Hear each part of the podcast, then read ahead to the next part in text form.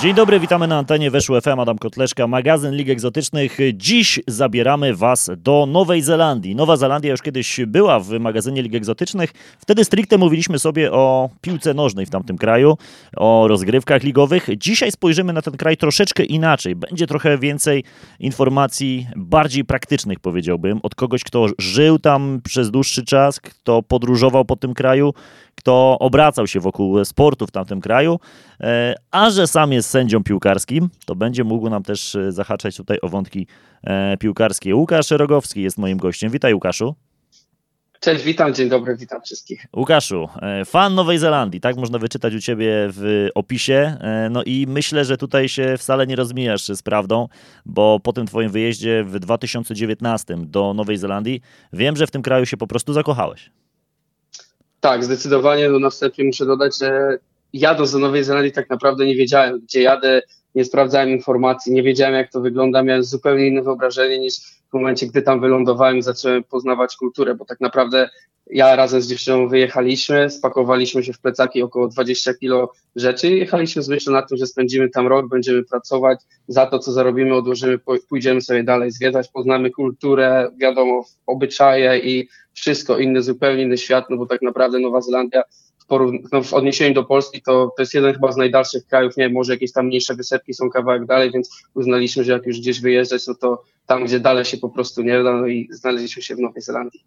No to rzeczywiście pomysł dosyć odważny, ale powiedz, jak to w ogóle było, bo wiemy, że Nowa Zelandia jest krajem wizowym, to nie jest tak, że można sobie od tak tam wziąć i pojechać. Jak e, ta cała organizacja wyglądała, na jakiej wizie wy tam byliście?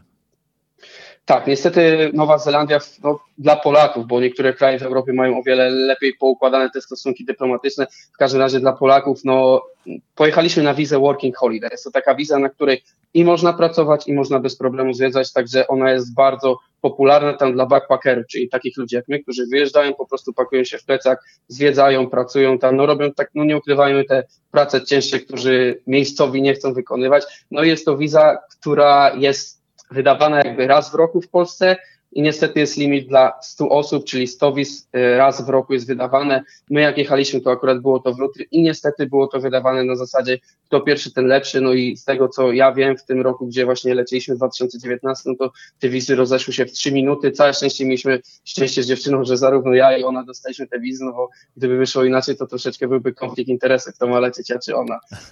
A był w ogóle pomysł, żeby lecieć oddzielnie, czy, czy mieliście taki plan na to, że jak ktoś nie dostanie wizy, to po prostu oboje nie lecicie?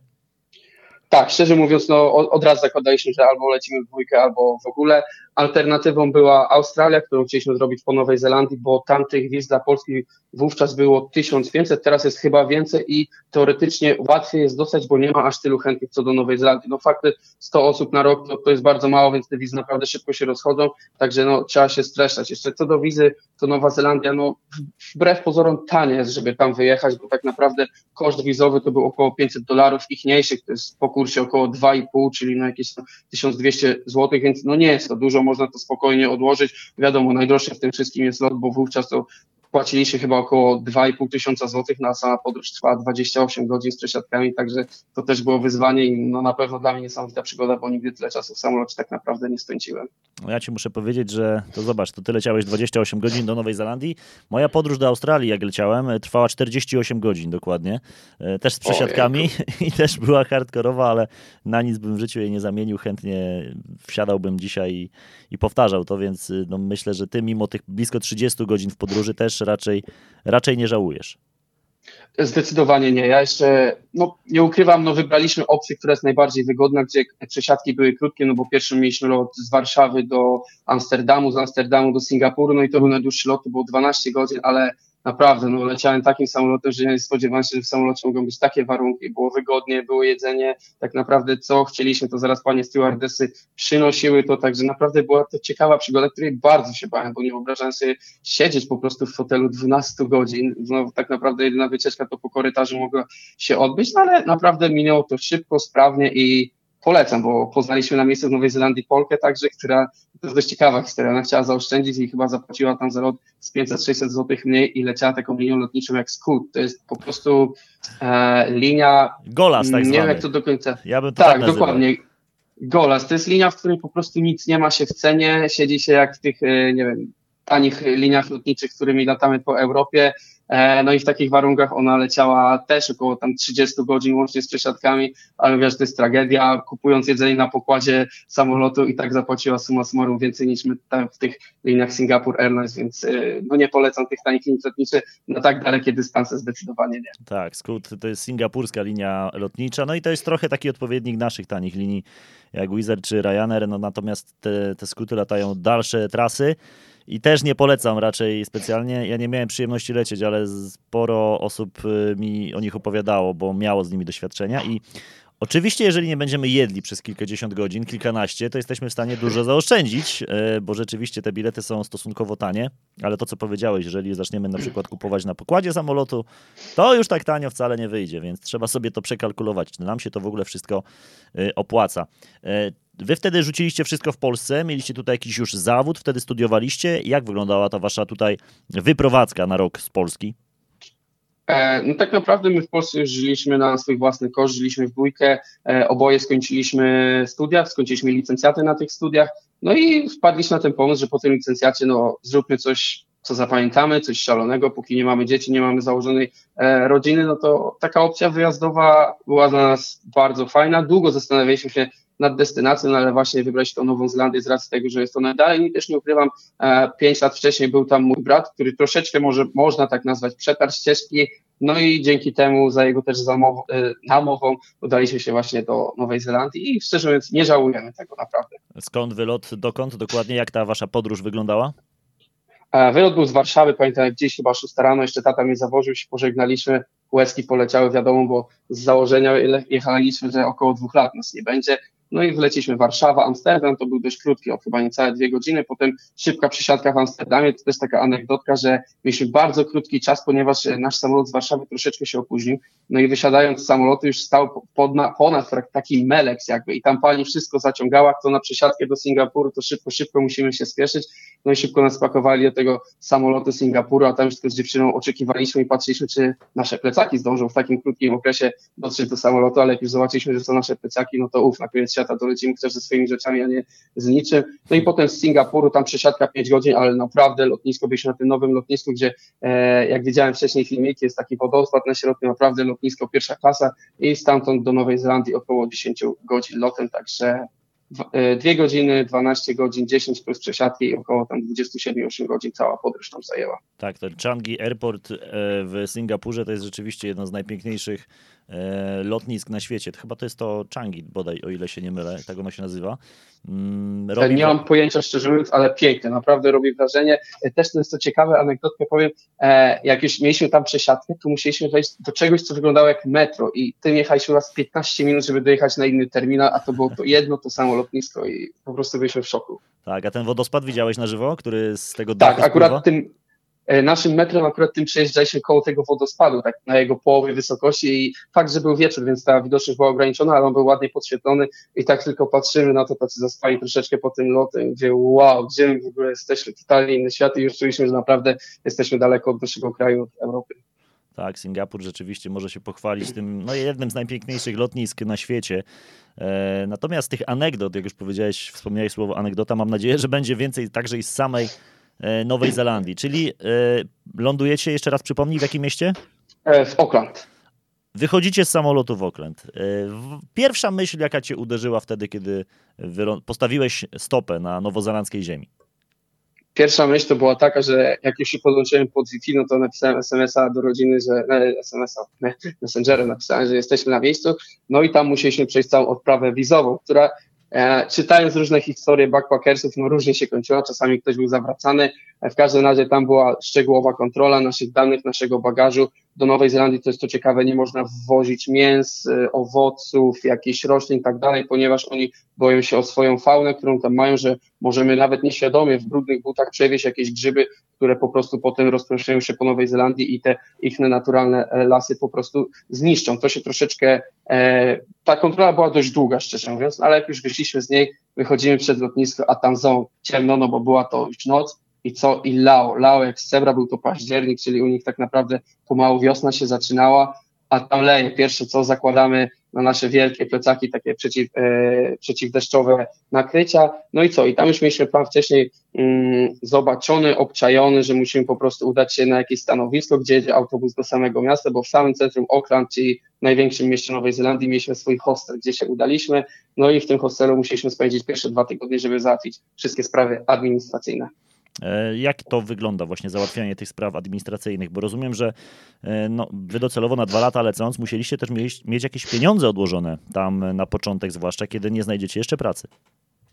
Tak, tak, to się zgadza. Jednym z obowiązków e, przy składaniu wizy jest zatwierdzenie, że będzie się miał do dyspozycji około chyba 3 czy 4, nie chcę składać, nie pamiętam, 3 czy 4 tysięcy dolarów nowozelandzkich. No, nikt tego tak naprawdę nie sprawdzał. Oświadczyliśmy, że to mamy i my faktycznie mieliśmy te pieniądze i z góry mieliśmy zapukowany hostel na pierwsze dwa tygodnie. No i w ciągu tych dwóch tygodni musieliśmy ogarnąć całe sprawy administracyjne, czyli udać się do banku, gdzie trzeba założyć konto, które jest nadawane na moje imię i nazwisko. Dodatkowo trzeba wypełnić specjalny wniosek i czekać na jego rozpatrzenie o nadanie takiego IRD number. To jest taki jakby odpowiednik naszego e, NIP-u, może PESEL-u, na podstawie którego byliśmy potem rozliczani, podatki na podstawie tego były zabierane. No i ta całość, te, te wszystkie sprawy trwały około dwóch tygodni i dopiero po dwóch tygodniach mogliśmy szukać sobie mieszkania, czy też w naszym przypadku pokoju, w którym no, spędziliśmy po prostu dalszy czas będąc w Oakland.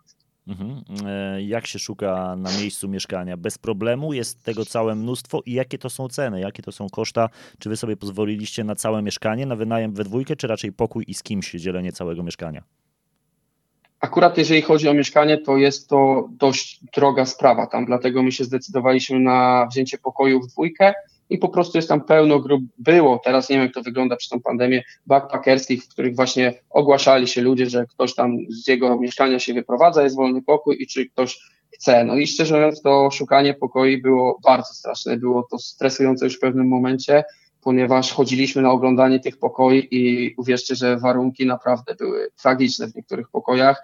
Eee, ogólnie Oakland jest to takie miasto gdzie jest naprawdę, ludzie są z całego świata, jest duża różnorodność kulturalna, mieszka bardzo dużo Azjatów, no i często właśnie trafialiśmy do mieszkań, gdzie e, Hindusi chcieli wynajmować. Oczywiście nie jestem rasistą, nie mam nic do nich, ale no jak to Hindusi, oni dużo gotują, dużo mają przypraw i jak tam jeszcze szło na spotkanie, to po prostu całe mieszkanie unosiło się zapachem takich przypraw i to troszeczkę nas odrażało, bo po prostu nie czuliśmy się tam tak komfortowo, że okej, okay, chcielibyśmy tu mieszkać, więc to mieszkanie bardzo długo szukaliśmy, ale w końcu jak już znaleźliśmy ten nasz pokój, zamieszkaliśmy z dziewczyną z Chile, ona była chyba, jak się nie mylę, i naprawdę było fajnie, spędziliśmy w tym mieszkaniu łącznie 6 miesięcy, pół roku, coś takiego, więc długi okres czasu i też fajnie, bo szukaliśmy mieszkania w samym centrum Auckland, zaraz byliśmy przy tej słynnej Sky Tower, czyli tej wielkiej wieży, która jest na wszystkich zdjęciach po pisaniu e, frazy Nowa Zelandia, czy też Auckland. E, a nie było opcji, żeby się, żeby się zatrzymać na ten cały pobyt w hotelu lub w hostelu? Nie byłyby to tańsze koszta? Mniejsze koszta? O, niestety, niestety nie. To, to jest zdecydowanie droższe. E, plus, no, trzeba dodać, że niestety ciężko jest tam znaleźć hostele, w których pokoje na przykład są dwuosobowe. My na początku mieszkaliśmy w hostelu dziesięcioosobowym, koedukacyjnym, więc naprawdę było tam kolorowo. W tych hostelach to są ludzie, którzy zazwyczaj zaczynają swoją przygodę w Nowej Zelandii, więc można sobie wyobrazić, że są większość ludzi młodych, więc te hostele to była jedna wielka imprezownia, gdzie w nocy ciężko było spać, bo był hałas, plus było to centrum Auckland, gdzie naprawdę Nowozelandczycy lubią imprezować i to do białego rana e, hulaj dusza i jest po prostu jazda i ogień na ulicach. Mm, a jakie to są koszta? Najpierw tego hostelu, a później mieszkania już? Powiem szczerze, że trudno mi jest sobie przypomnieć, ale z tego co pamiętam, hostel za dwójkę płaciliśmy około 50 dolarów za noc, a mieszkanie to są z kolei koszty tygodnia, nie, 50 dolarów, przepraszam, za osobę, a wynajem pokoju to było około 600 dolarów ze wszystkimi opłatami, ale tutaj trzeba dodać, że to jest 600 dolarów tygodniowo, no bo ogólnie w Nowej Zelandii wszystko rozlicza się tygodniowo. Wypłaty są tygodniówki, opłaty za prąd są tygodniówki, za internet, za telefon, za mieszkanie, czynsze i tak dalej. Wszystko to są opłaty tygodniowe. Nie mam pojęcia, z czego to wynika, ale tak po prostu jest. I cykl życia Nowozelandczyka jest stosowany do jego wypłaty, czyli do poniedziałku. Mm, czyli jak mielibyśmy to sobie jakoś tak y, na polskie warunki przełożyć, y, wynajęcie lokum w Auckland y, na miesiąc, powiedzmy, jakie to są koszta za samo mieszkanie, powiedzmy, opłacenie czynszu i rachunków? Samo mieszkanie nas kosztowało około 2000 dolarów. Tak plus minus około 2000 dolarów. Nie, nie jestem w stanie sobie przypomnieć dokładnie ile teraz, ale plus minus 2000 dolarów, no ale też trzeba dodać, że zarobki są no, y, jednak lepsze niż y, no, w Polsce, nie ma co ukrywać. I życie też samo na miejscu jest tańsze. Jak idziemy do sklepu, to naprawdę te ceny to były czasami wręcz śmiesznie tańsze, patrząc ile na godzinę zarabialiśmy. My mieszkając w Nowej Zelandii nie, nie kalkulowaliśmy tego na polskie złoty, bo wiemy, że to, to jest złudny y, przelicznik. Porównując do Polski najczęściej porównywaliśmy ile za godzinę pracy na najniższej krawie na przykład mogę kupić sobie w Nowej Zelandii, a ile w Polsce i no tutaj ten współczynnik e, no był po prostu bardzo, bardzo wysoki. To ile mogłeś kupić za godzinę pracy w Nowej Zelandii? Jakieś przykłady? Jak to się tam kształtowało? Na przykład piwko w sklepie kosztowało 2 dolary, no to czyli zarabiając netto na godzinę 16 to była najniższa, wtedy no to mieliśmy 8 piw za godzinę pracy, no w Polsce jednak byłoby to zupełnie inaczej, no nie wiem w sumie w 2019 jaka była najniższa krajowa w Polsce, no ale na pewno było mniej. Śmiesznie tanie było też paliwo, które kosztowało około półtorej dolara za litr, no to to jest też, nie oszukujmy się, jednak mała kwota, patrząc, że ta najniższa krajowa tam to było około 16 dolarów. Też taka w ogóle ciekawa sprawa. My tak naprawdę jako najniższa krajowa zarabialiśmy w gastronomii, bo oboje pracowaliśmy w gastronomii, zarabialiśmy 18 dolarów na godzinę, z czego dostawaliśmy tak naprawdę prawie 100% do siebie, dostawaliśmy 16,50 do ręki, a 8%, czyli ta reszta podatku, to był tak zwany holiday pay i to były pieniądze, które po prostu trzymał u siebie pracodawca i on wypłacał je w każdym momencie, w którym pracownik o to poprosił. Na przykład zachorowałbym, nie mogłem przez tydzień przyjść do pracy, potrzebowałbym jakiegoś wpływu gotówki, no to go proszę, żeby mi wypłacił holiday pay i on mi te pieniądze wy, wypłacał. Czyli tak naprawdę ja tak czy siak dostawałem 100% swojej pensji, nie mam pojęcia, z czego to wynika, jak wygląda tam system podatkowy, być może pracodawca odgórnie już coś za mnie płacił, bo naprawdę było to dla mnie ciekawe i szokujące, zwłaszcza na początku. Mm, ale na plus y, szokujące, bo rzeczywiście no... Zdecydowanie tak, zdecydowanie tak, to było to, no może nie szokujące, ale miłe zaskoczenie, to, to, to zdecydowanie lepiej zawsze. No tak, lepiej zawsze jednak dostawać do ręki, tak mi się wydaje, że chyba lepiej do ręki dostawać trochę więcej. E, czyli, bo wiesz, Nowa Zelandia się jawi jako taki kraj Polakom bardzo drogi, jednak jednak, e, że, że życie tam jest drogie, ale to chyba wynika z tego właśnie, że wiele osób niepotrzebnie przelicza e, złotówki e, na, na życie tam jakby, czyli, czyli kupowanie tam produktów na, na złotówki, bo to rzeczywiście nie ma większego sensu.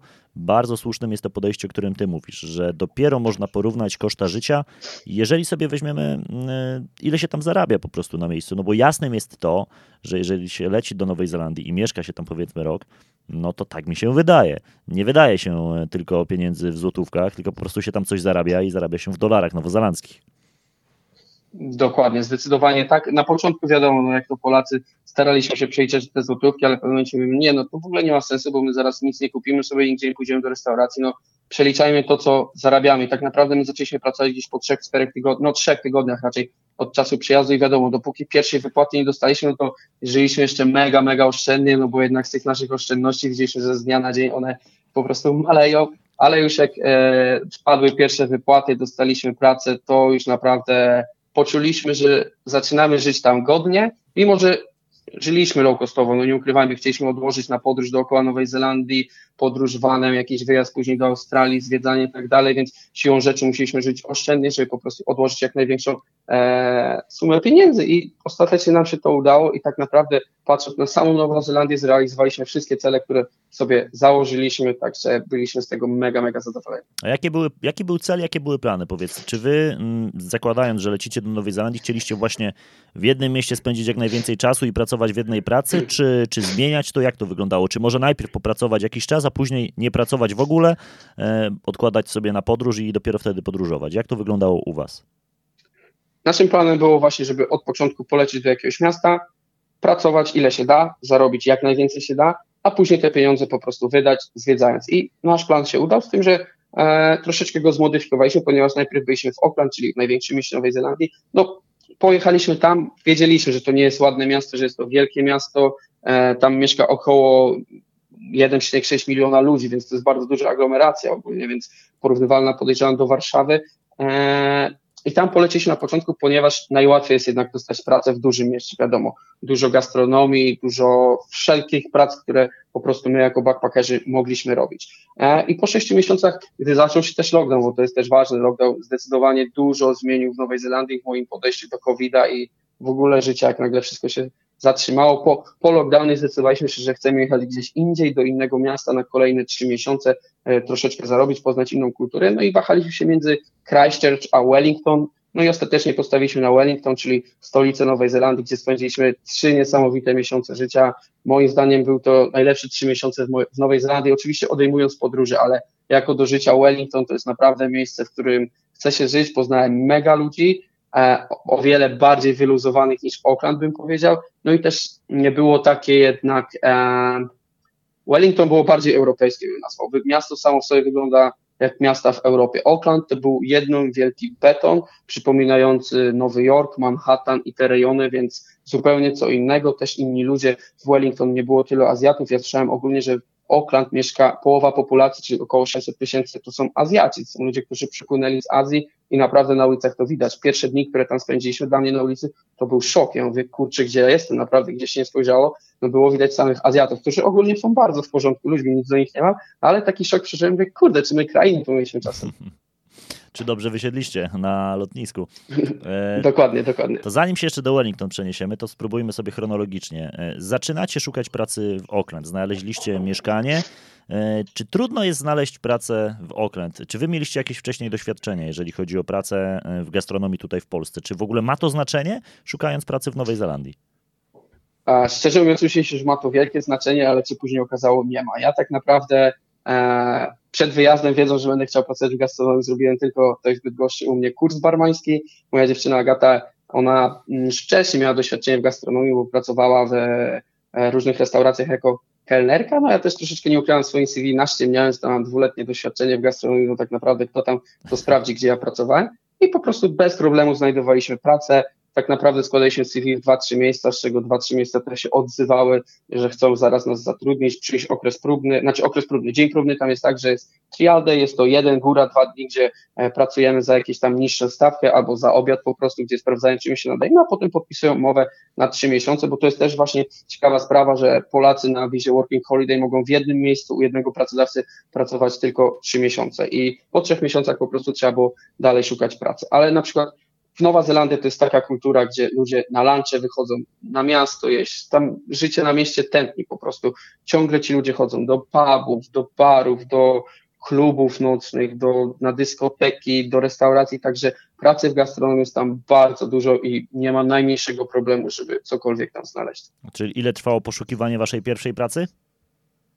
Pierwsza praca to może z tydzień był naprawdę, tylko żeby właśnie to jest to jest też tak y, troszeczkę utrudnione, bo żeby zacząć pracę, to trzeba mieć zrobione ten IRD number, trzeba mieć przede wszystkim konto w banku i niestety trzeba mieć też zameldowanie. Nie respektuje się zameldowania w hostelu tymczasowego, więc trzeba po prostu już mieć też wynajęty jakiś lokum, więc tak naprawdę trzy aspekty muszą być spełnione, na które czeka się około dwa tygodnie, żeby zacząć pracę. Więc tak naprawdę po trzech tygodniach gdzieś już mniej więcej zaczęliśmy pracować w Nowej Zelandii. A no właśnie, dlatego też y, ten hostel, o którym pytałem, y, odpadał jakby na, na dłuższą metę, jeżeli chciało się rzeczywiście pracować, bo tak jak mówisz, trzeba mieć zameldowanie, czego hostel nie gwarantuje i nie daje. Dokładnie, dokładnie tak. E, zaczynacie pracę. E, I czy w ogóle jeszcze w tym momencie już coś was na przykład e, w tej Nowej Zelandii zaczęło niepokoić? Nie wiem, mieliście jakieś negatywy przez te pierwsze tygodnie pobytu tam?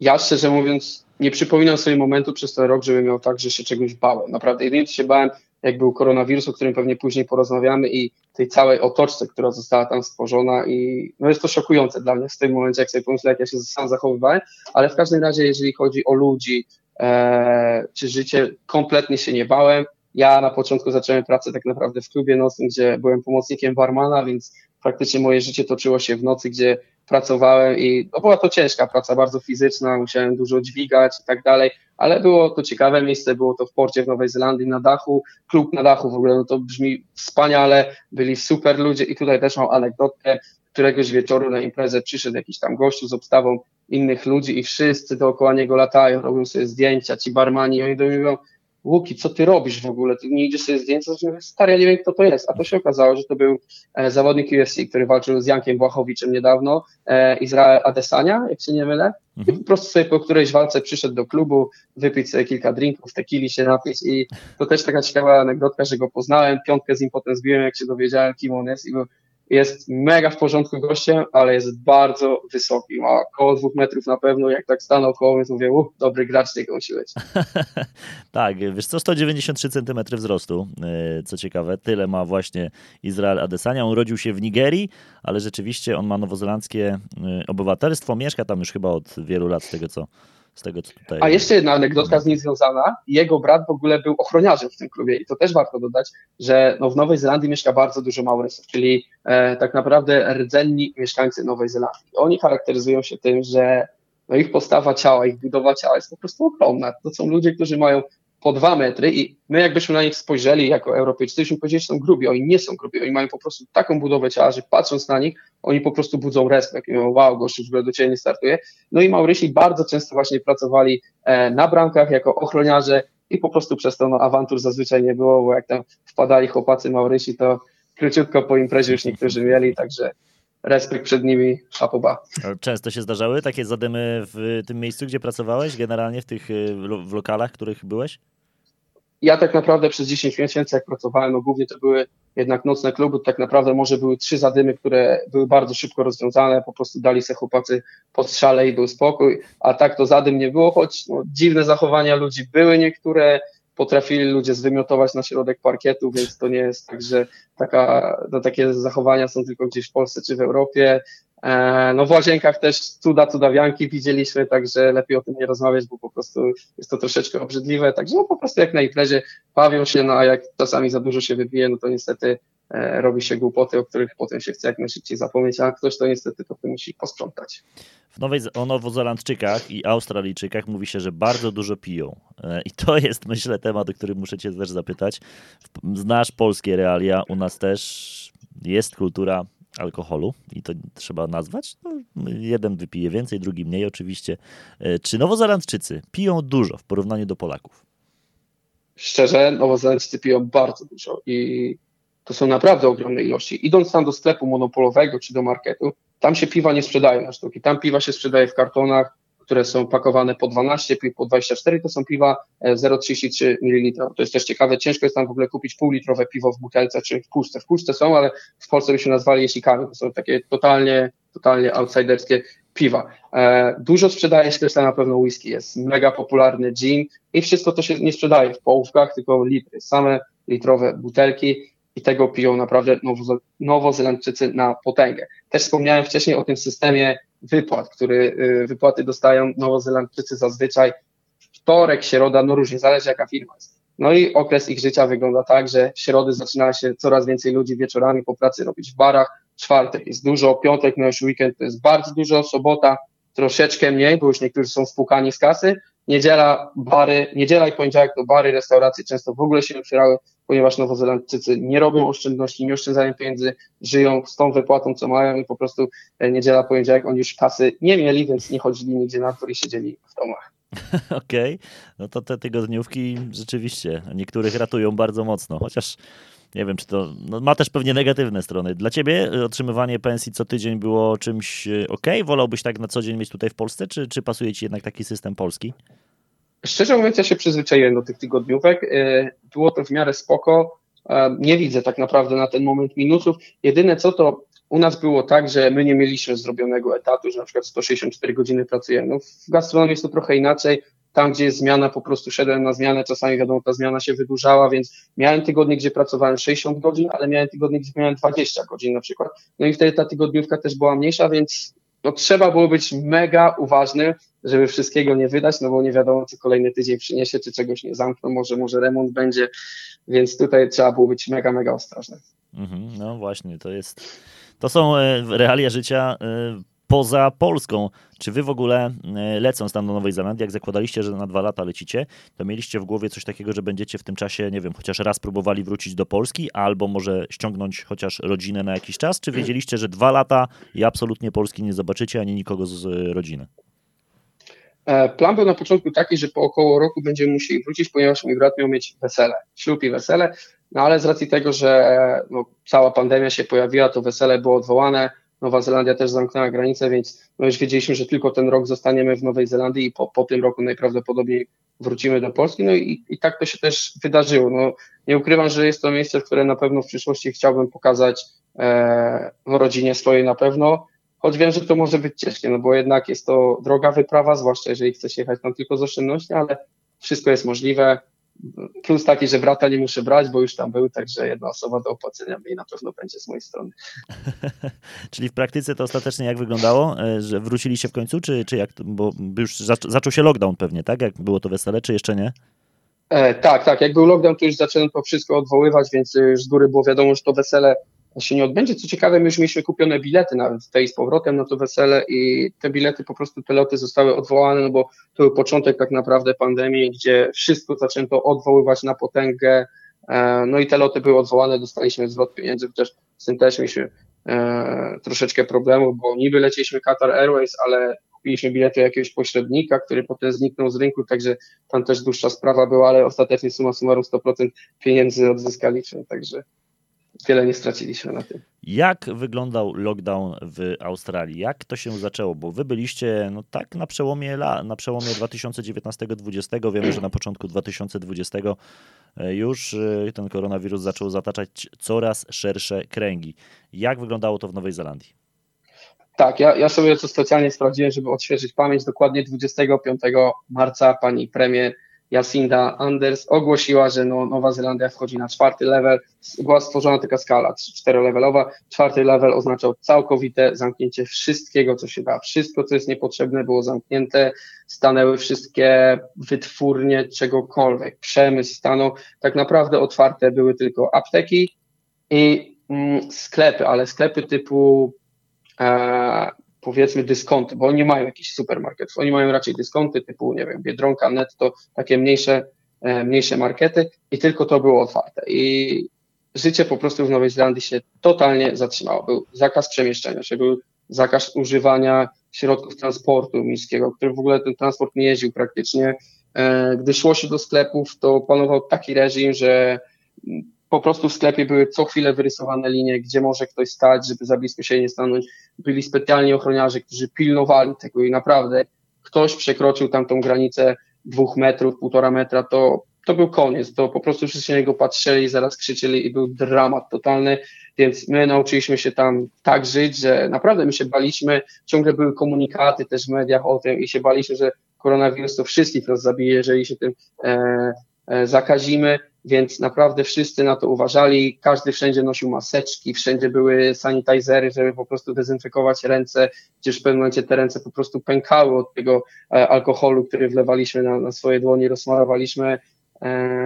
I też w sklepach, no tak jak w Polsce, widziałem wtedy, pojawił się problem z środkami pierwszej potrzeby, tak, no nie było makaronów, nie było ziemniaków, mięsa brakowało w lodówkach, nie było też papieru toaletowego, czyli tego wszystkiego, co na co dzień używamy, więc Początek naprawdę był bardzo trudny, ale od razu już e, no, rząd tutaj zaspokajał, że spokojnie e, my produkcji mleka i tak dalej nie zatrzymamy. Mamy duże zapasy, które na lada moment dojadą do waszych sklepów, no bo nie da się wszystkie od tak po prostu dowieść i po pierwszym tygodniu się tak sytuacja ustabilizowała i te produkty w sklepach się po prostu pojawiły. No właśnie. E, tutaj też pamiętamy, co się działo na początku pandemii, kiedy my też nie do końca wiedzieliśmy, w którą stronę się to potoczy. Czy wy mieliście w ogóle plany, żeby wracać do Polski, e, kiedy ten koronawirus e, wystartował?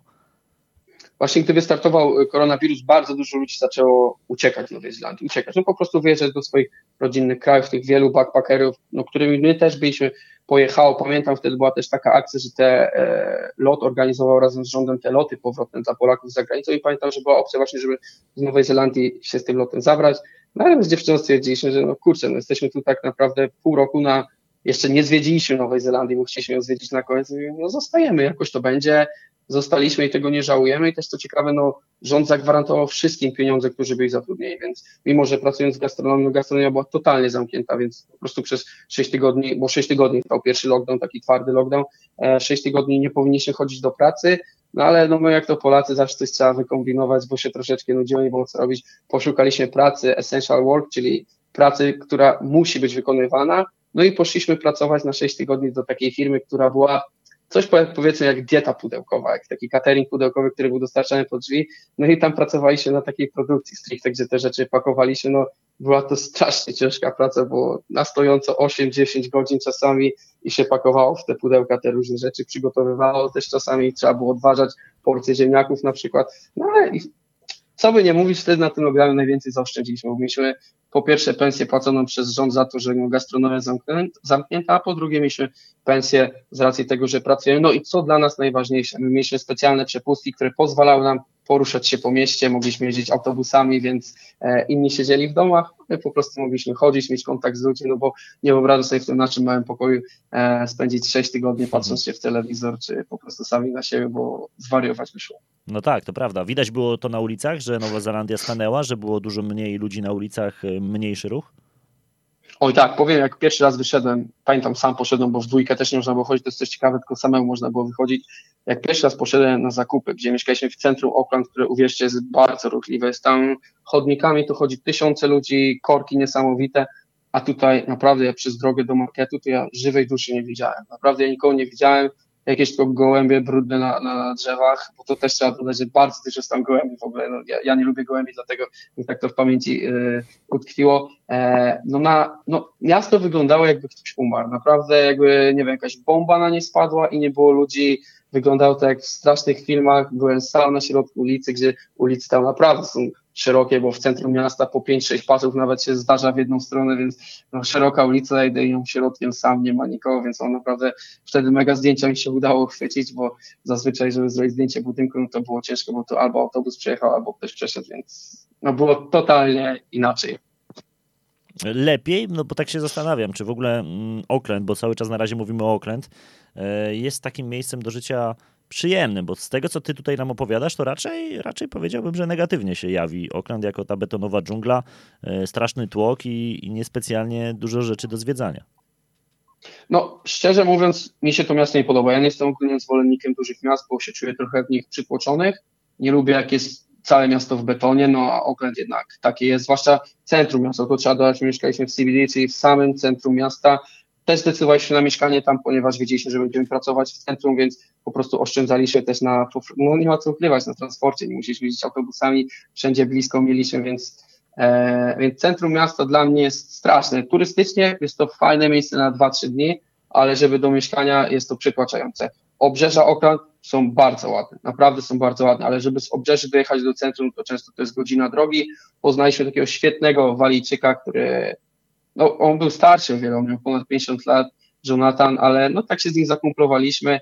E, on nas do siebie czasami na noc brał, znaczy jak wyjeżdżaliśmy do Nowej Zelandii, u niego na noc byliśmy dwa dni i on mieszkał na obrzeżach Nowej Zelandii, e, na obrzeżach, przepraszam, Auckland i tam było naprawdę świetne miejsce. Miał blisko oceanu, no bo Auckland to jest ogólnie z stron ma wodę, ale mieszkał blisko oceanu, było to zupełnie spokojnie i też warto dodać, że obrzeża Nowej Zelandii tak naprawdę są same domki jednorodzinne. Tam nie ma czegoś takiego jak blok. Tam są, jak już to są może w centrum, są trzy, cztery wielkie bloki, gdzie mieszka tysiące ludzi. Naprawdę z boku patrząc to wygląda kratka z kurnikami, kratka z, kur, e, kurami, jak kurnik, a obrzeża to są same domki jednorodzinne, uliczki, czyli coś takiego, co mi bardzo przypominało e, Amerykę, w której nigdy nie byłem, ale kojarzę Amerykę z taką z filmów, że właśnie są szerokie ulice i są domki rodzinne z malutkimi ogrodami i tak właśnie wyglądają obrzeża e, Oakland.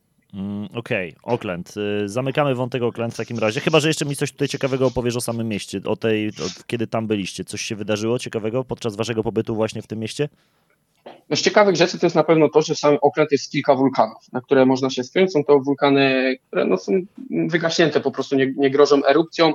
Jeden jest w centrum miasta, jest to popularne, yy, popularna destynacja dla turystów, dla samych mieszkańców, którzy po prostu chodzą tam na spacerze, na spacery i było to świetne, gdzie widzisz, stoisz na górze, pod sobą widzisz krater, wielką dziurę, no, po prostu zieloną dziurę, bo już zarośnięta jest, a z tyłu widzisz tło całego centrum miasta. Było to świetne. Plaże dookoła centrum Oakland również były świetne, naprawdę. E, to była nasza tak naprawdę w lato ulubiona e, rozrywka, po prostu jechaliśmy, braliśmy, nie wiem, czteropak piwa, czy tam popularne jest też do picia z premixów, czyli na przykład w puszce jest whisky z kolą i takie kupowało się sześciopak, jechało się na plażę, pływało się w oceanie, piło się, spędzało czas ze znajomymi, więc zdecydowanie Nowozelandczyków no, największą rekreacją jest pójście na plażę po prostu e, i, i, rozrywka. A tak to z Auckland to jedynie co przypominam sobie jeszcze no, to święta Bożego Narodzenia, które tam spędziliśmy. Było to dla nas ciekawe przeżycie, no bo grudzień to jest środek, praktycznie środek lata tam. E, I oczywiście były tam ozdoby świąteczne, były gwiazdory, były bałwany, ale no wszystko jednak to się odbywało w słońcu i też w samym Oakland na Queen Street, czyli głównej ulicy, odbywa się wtedy taka wielka parada, na której prezentowane są e, no, różne po prostu ozdoby świąteczne, wielkie figurki bałwana, wielkie figurki e, gwiazdora, które po prostu wędrują przez ten środek ulicy, a mieszkańcy gromadzą się dookoła i sobie to wszystko oglądają. Jaka pogoda e, w Auckland? Bo to też jest, e, to nie jest najcieplejszy region e, Nowej Zelandii, ale myślę, że w środku lata to jednak mieliście, nie mieliście na co narzekać chyba. No jeszcze dodając do tego, że jest tam wiele betonu, to naprawdę tam 30 stopni jak było, to się nie dało. No ja, ja nie jestem zwolennikiem pałów, ale jak było 30 stopni, to mi naprawdę już było trudno tam wyrobić, plus jeszcze słońce, a tam trzeba dodać, że to słońce jest o wiele mocniejsze niż u nas, bo tam, no, jak pewnie sporo osób może wie, jest dziura ozonowa i przepuszczalność promieni jest o wiele większa, więc ja ze swoją białą, bardzo białą karnacją ja musiałem ciągle chodzić z filtrem, z filtrem posmarowanym 50, żeby po prostu się nie spalić na buraka i nie mieć jakiegoś udaru. A mieliście jakieś deszczowe dni albo chłodne? E, w samym okręt nie przypominam sobie deszczu, no bo to była jednak no nie, no początek był deszczowy, właśnie jak wyszliśmy z lotniska, to te pierwsze dni to były troszeczkę deszczowe, potem jak już się zaczęło lato, to było ok. No i dopiero potem jak przeprowadziłem się do Wellington, czyli to był jakoś czerwiec, lipiec, no to wtedy się zaczynała zima i no tam to była prawdziwa jazda, naprawdę pogodowa. Ja się nie spodziewałem, że takie coś mnie kiedyś spotka w Nowej Zelandii. E, czyli trzy miesiące w Auckland u jednego pracodawcy, dobrze sześć, rozumiem? Sześć, sześć w Auckland. Sześć, czyli dwóch pracodawców mieliście w tym czasie. O, ja miałem, szczerze mówiąc, ja miałem wielu, bo co chwilę sobie jakieś dorywcze prace dałem, więc ja w Oakland pracowałem chyba w trzech restauracjach w klubie nocnym, tak mówię łącznie, pracowałem w teatrze, też co ciekawe, ale e, w restauracji w teatrze, więc e, troszeczkę inaczej pracowaliśmy w tym cateringu przez lockdown, ale też miałem przygodę w hulajnogach elektrycznych, gdzie po prostu jeździłem, wymieniałem baterie w centrum miasta i te hulajnogi zbierałem na busa, więc e, no, totalnie różne rzeczy robiłem. Wow, ale to, to, to ciekawe akurat. Czyli z tą pracą tak naprawdę nie było problemu, żeby ją znaleźć. Mówisz, że raczej z dużą łatwością udawało ci się znajdować nowe fuchy. Zdecydowanie tak, było naprawdę łatwo znaleźć pracę. Jedyny jaki był problem, co muszę dodać, no, no jako Polacy mi się wydaje, no większość ma tak, że jesteśmy przyzwyczajeni, że trzeba ciężko pracować i długo pracować. W Nowej Zelandii, jak ja prosiłem, żeby dali mi więcej godzin, to ja mówię, absolutnie nie, no ty musisz odpocząć kiedyś tak dalej. Ja mówię, no kurde, mogę zrobić bez problemu 12 godzinną zmianę. No co ty, przecież nie będziesz tak męczył 8 godzin i idź do domu, a ktoś inny przyjdzie na twoje miejsce. I, i to było takie ciekawe, co, co mi też no, utkwiło w pamięci, taka kultura pracy, ten spokój i w ogóle, że nie ma pośpiechu, że jak jest duży ruch, no to się w ogóle nie denerwuj, bo klient na ciebie poczeka, więc no zupełnie coś innego niż w Polsce jednak. A po powrocie do Polski kontynuujesz tę kulturę pracy, czy jednak ten tygiel polski cię mocno tutaj e, wciągnął i z powrotem musiałeś yy, no, uznać wyższość polskiego systemu, czy jednak starasz się to równoważyć? Nie, ja, ja, ja, staram się to równoważyć, zupełnie inaczej do tego podchodzę, ale fakt, że ja, ja lubię pracować, ja, ja nie mam tak, że jak jest ciężka praca do zrobienia, to odpuszczam czy coś, także z tym nie ma problemu, ale miałem tak, że chciałem w Polsce wrócić do gastronomii, spróbować gastronomii w Polsce pracy, ale nie zdecydowałem się jednak na to i poszedłem do pracy biurowej, więc troszeczkę w inną dziedzinę. I tutaj stawiamy kropkę w pierwszej części rozmowy z Łukaszem Rogowskim o Nowej Zelandii. Za tydzień kolejna część rozmowy. Tak się złożyło, że tę pierwszą część spędziliśmy głównie w Auckland, ale druga część, uwierzcie mi, że będzie chyba jeszcze ciekawsza, bo przeniesiemy się do Wellingtona, więc na południe i będzie też dużo o południowej wyspie Nowej Zelandii. E, ten magazyn Lig Egzotycznych taki bardzo specyficzny, bo mało w nim piłki, natomiast e, no, o piłce w Nowej Zelandii już rozmawialiśmy jakiś czas temu. Odsyłam was do tamtego odcinka, bo bo myślę, że tam dużo informacji piłkarskich, natomiast tutaj sporo o tym jakże ciekawym kraju. Bądźcie z nami za tydzień.